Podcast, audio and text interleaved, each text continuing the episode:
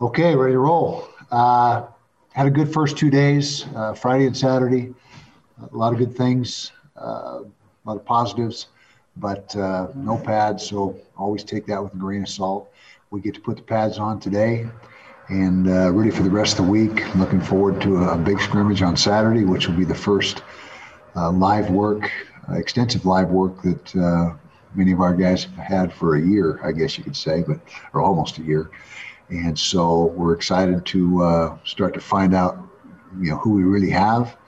And you don't do that until you get the pads on. So today will be the first opportunity to start making some some evaluations. And so we're we're looking forward to that. Uh, and like I said, the first two days were very positive, and uh, we just got to keep rolling. We play in what 26 days, so the the clock is ticking, and we got to be ready. So questions.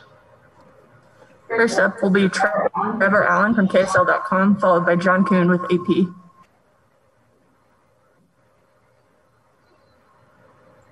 Hey Kyle, I know that uh, throughout, you know, not not having pads on it, it's really hard to evaluate, as you said. But how how's the uh, defensive secondary look so far, at least throughout the first two two practices and change? Very good as far as the raw ability. Uh, we've got a lot of freshmen, sophomores that uh, showing a lot of good things and uh, you know speed and quickness is obviously uh, absolute necessity back then. We seem to have an abundance of that. So these new guys that we just brought into this past recruiting class and the freshman class from last year are really going to be uh, comprising the, the majority of that secondary. And so, so far so good. But uh, as you mentioned, we'll, we'll get a better evaluation today.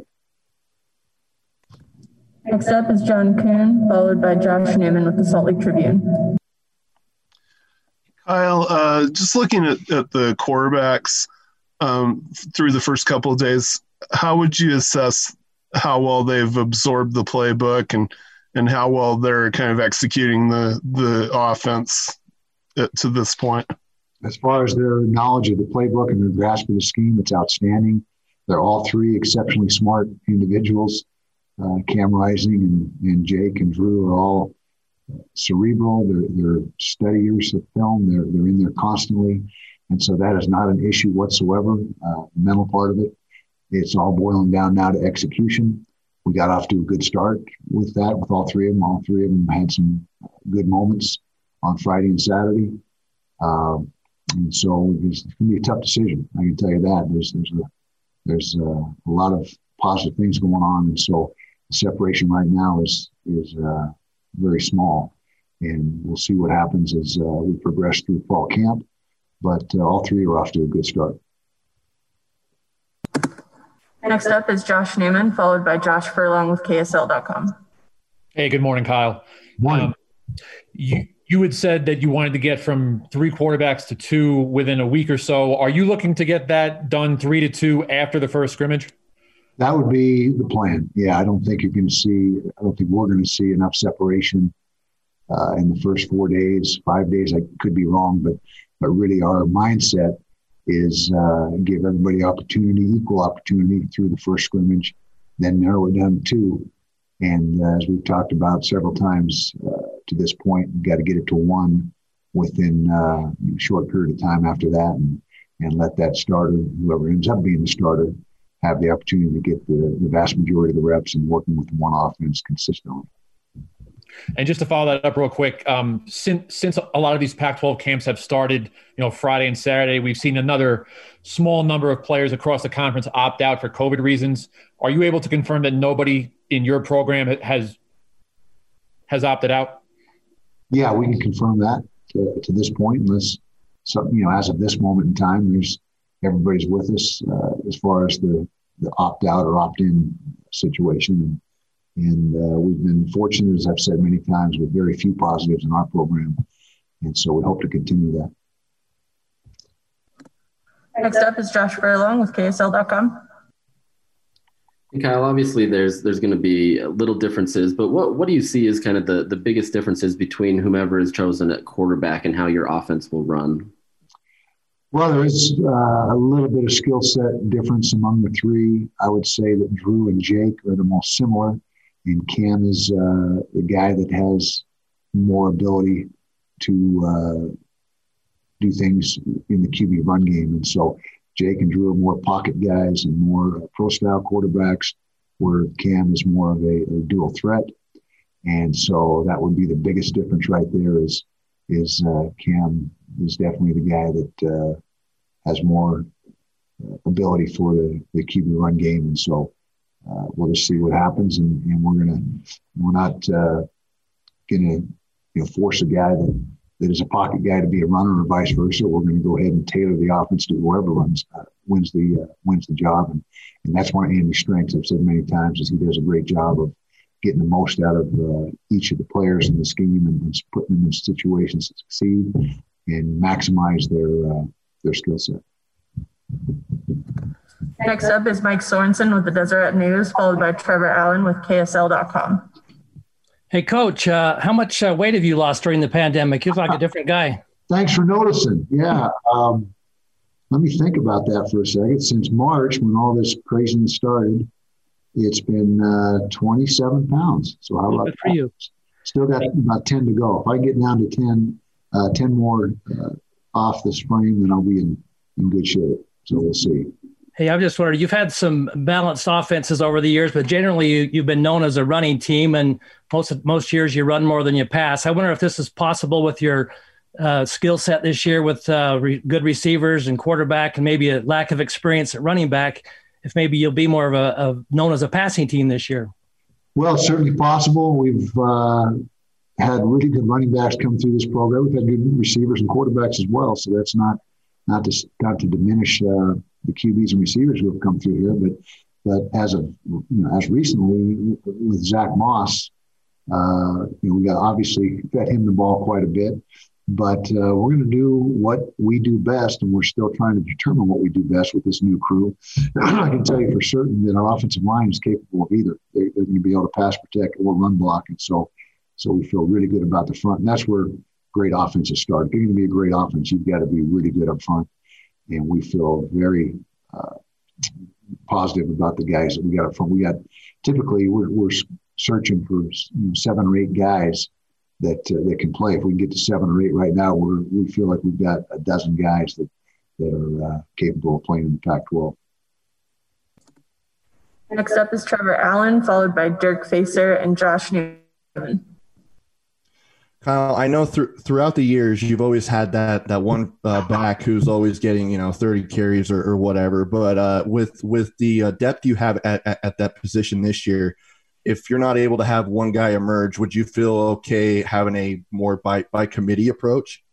Absolutely. There's more than one way to get it done in the run game, and uh, you're right. We have a, a good battle going on there. That's one of the battles that has not been talked about as much. And everyone's focusing on the the QB in the secondary, as as are we. But the running back position has really five guys that are that are in the mix there, and and uh, they all add something to what we're doing, and they all have a little bit different uh, style of running. But but uh, if we don't have one guy emerge as the guy, then uh, you can have a couple or even three guys as long as you're getting the production. If you want to be a physical run team, that's something that uh, you know whether we're run heavy or pass heavy. When we do run, we want to be physical and, and be able to uh, impose your will on the opponents, and that's something about there's something about that that uh, is just a is a big advantage when when you can run the ball effectively and and push the other team around a little bit. That's a psychological edge, and that's uh, something we're always looking for.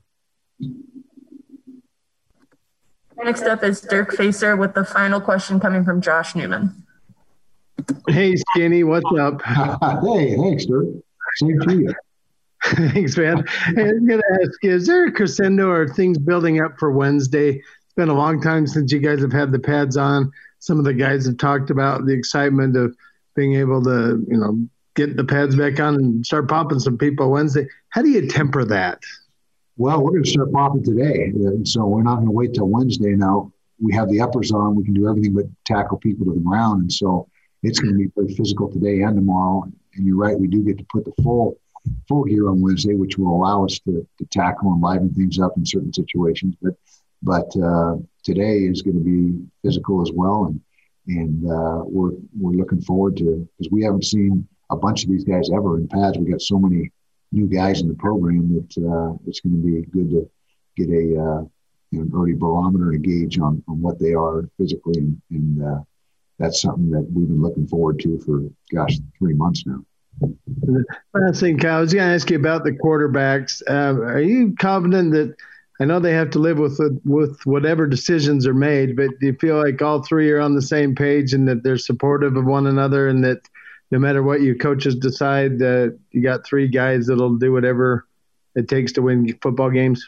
Well, we hope so, and early indications are that it's exactly that. They they support each other. They're all in a healthy competition. There's healthy competitions, and there's there's competitions that uh, are a little bit negative at times, and, and, that can happen. But with these guys, these three particular guys, so far it's uh, been very positive. Now that's not to say that uh, if you know whoever doesn't end up being the number one guy, there's a possibility that uh, the other guys could, uh, you know, one or two of the other guys could decide that that uh, you know need to go a different direction. You can't predict that, but but we're hopeful that all all three stay with us and and uh, continue to fight and compete because just because you name a starter out of the gate doesn't mean that's going to be the way it is the whole season if things don't go how you want them to. So, so uh, hopefully they'll hang in there and, and they continue to compete and support each other.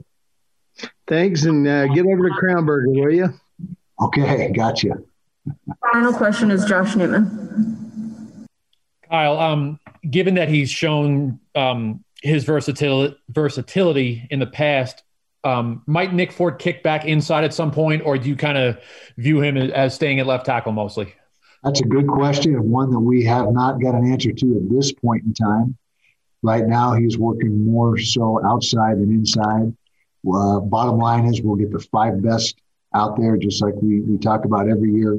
And whatever the best combination with those five guys is, is what we're going to do. And so, uh, if another tackle emerges that's better than one of the inside guys, I can tell you Nick Ford's one of the best five. There's there's no doubt about that. And so with his versatility, that uh, allows us to, to move him in or out. There's there's a few guys that have that same capability to play inside and outside, but he's he's right at the top of the list. And so uh, just really, it's not as much as what Nick's doing; it's what the other four guys are doing. Or who those other four guys are will, will determine if Nick stays outside or if he moves inside. But but wherever he is, he's going to be one of the best linemen in the Pac-12.